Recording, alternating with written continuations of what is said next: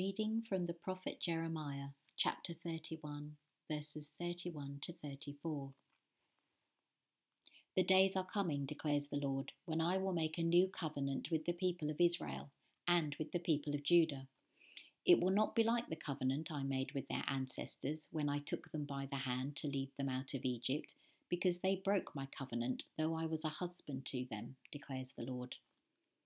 This is the covenant that I will make with the people of Israel after that time, declares the Lord. I will put my law in their minds and write it on their hearts. I will be their God, and they will be my people. No longer will they teach their neighbour or say to one another, Know the Lord, because they will all know me, from the least of them to the greatest, declares the Lord. For I will forgive their wickedness, and I will remember their sins no more. This is the word of the Lord. A reading from John's Gospel. Now, among those who went up to worship at the festival were some Greeks.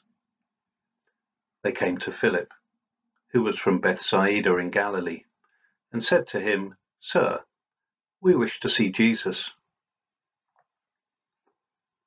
Philip went and told Andrew.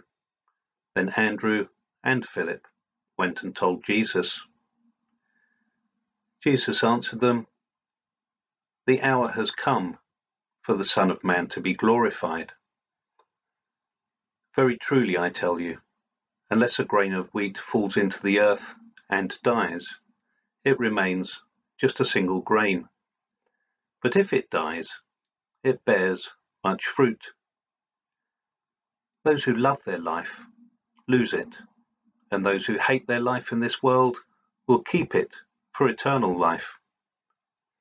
Whoever serves me must follow me, and where I am, there will my servant be also.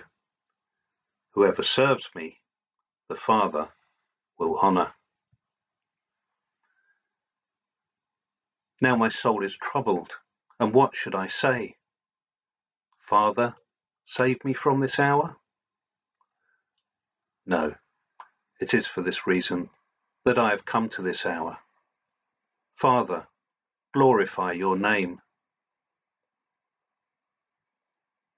Then a voice came from heaven. I have glorified it, and I will glorify it again. The crowd standing there heard it, and said that it was thunder. Others said, An angel has spoken to him. Jesus answered, this voice has come for your sake, not for mine. Now is the judgment of this world. Now the ruler of this world will be driven out. And I, when I am lifted up from the earth, will draw all people to myself. He said this to indicate the kind of death he was to die. In the name of God, Father, Son, and Holy Spirit. Amen. In today's Gospel story from John chapter 12, we're told that some Greeks come to see Philip and Andrew, two of Jesus' disciples. They want Philip and Andrew to introduce them to Jesus. But why seek out these two disciples in particular? Well, it may be because both Philip and Andrew have Greek names rather than Hebrew or Aramaic ones. They come from Bethsaida, which was in a very ethnically mixed area of Galilee. There were a lot of Greek speaking people there, brought up in a Greek cultural world. And Jewish families sometimes chose Greek names for their children because that would help them to fit in and get on. So perhaps these Greeks think that Philip and Andrew will speak their language not just literally, but in the sense that they'll understand their thinking. As it happens, Philip and Andrew feature as a bit of a double act in an earlier story in John's Gospel, too.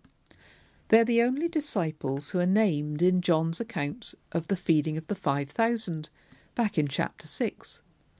They don't have a lot to say otherwise, so I wonder whether it's just a coincidence or whether John means us to connect these stories.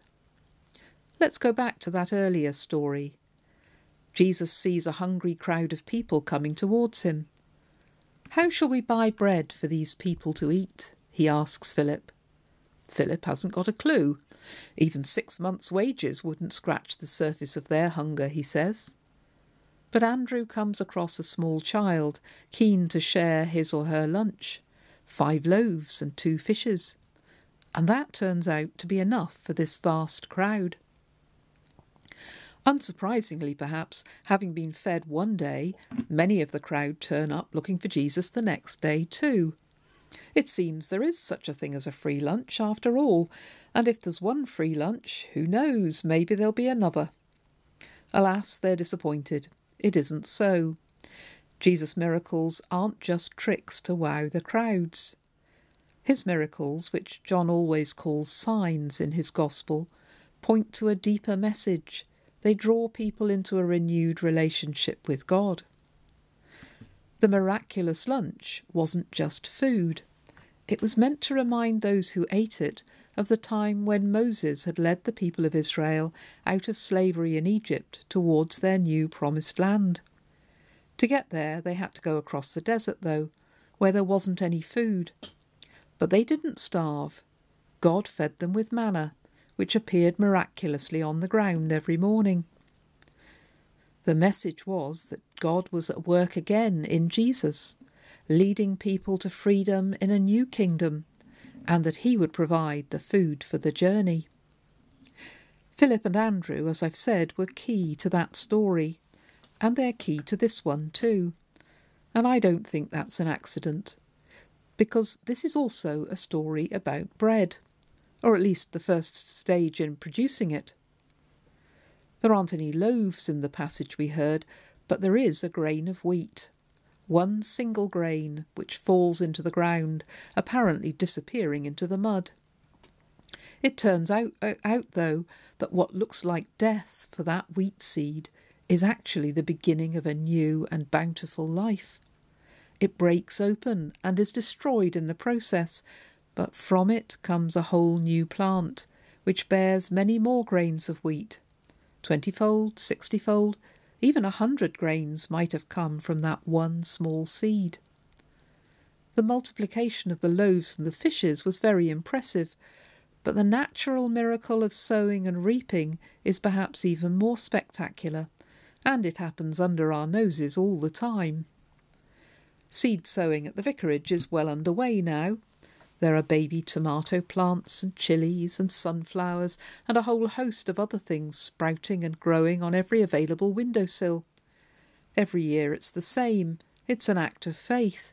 The seeds seem so tiny when I sow them, and I can be waiting weeks before anything happens, wondering if they've actually just rotted away. But the life in a seed is stronger than we can imagine, and pretty soon there are roots and shoots and not enough room to grow them all on. Every seed is a miracle waiting to happen. It's in their nature to be miraculous, to produce life out of what looks like death. Jesus knows that, like a seed, he is about to be sown. It will look like it's all over for him, but his death won't be the end. It will be the beginning of a new world, because the life giving love of God will turn out to be stronger than the death dealing hatred of those who want to be rid of him. People like us who just want their lives to go on as they have done. My guess is that when those Greeks got to hear Jesus' response to them, it would have puzzled them greatly.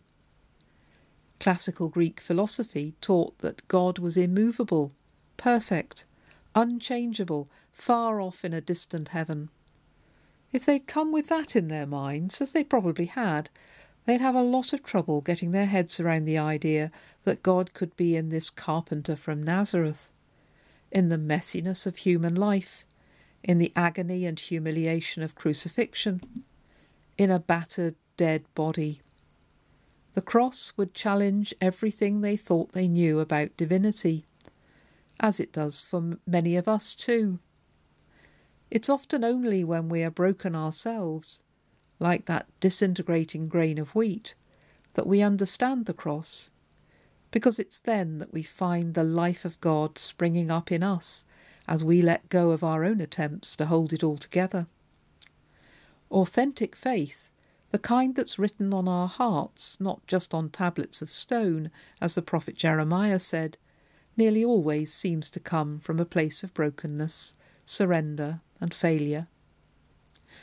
This week sees the anniversary of the beginning of the first coronavirus lockdown last year. We're marking it here in Seal with a recorded service on Tuesday, and you're also invited, if you'd like to, to come and tie a ribbon to our remembrance tree by the Lich Gate, and to put a light in your window at eight o'clock on Tuesday evening if you can. This has been a year when we may all have felt like that grain of wheat sometimes, buried in the mud of grief and fear and stress and the grinding complications of just getting by. It may have been hard for us to hold on to hope sometimes, to believe that things can ever be normal again. But these readings today tell us that down there in the mud isn't always a bad place to be, that feeling broken may not be the end. It may be a beginning too, the place we find that same life giving love which raised Jesus from the dead and which never runs out.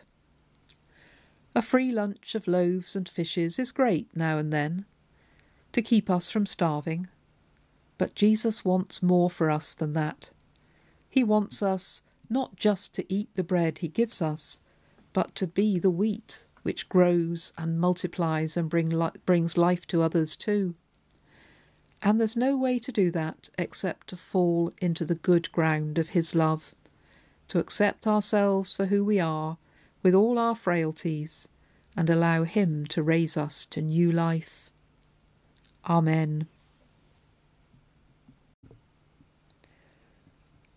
Most merciful God, who by the death and resurrection of your Son, Jesus Christ, delivered and saved the world, grant that by faith in him who suffered on the cross, we may triumph in the power of his victory through Jesus Christ, your Son, our Lord, who is alive and reigns with you in the unity of the Holy Spirit, one God, now and forever. Amen.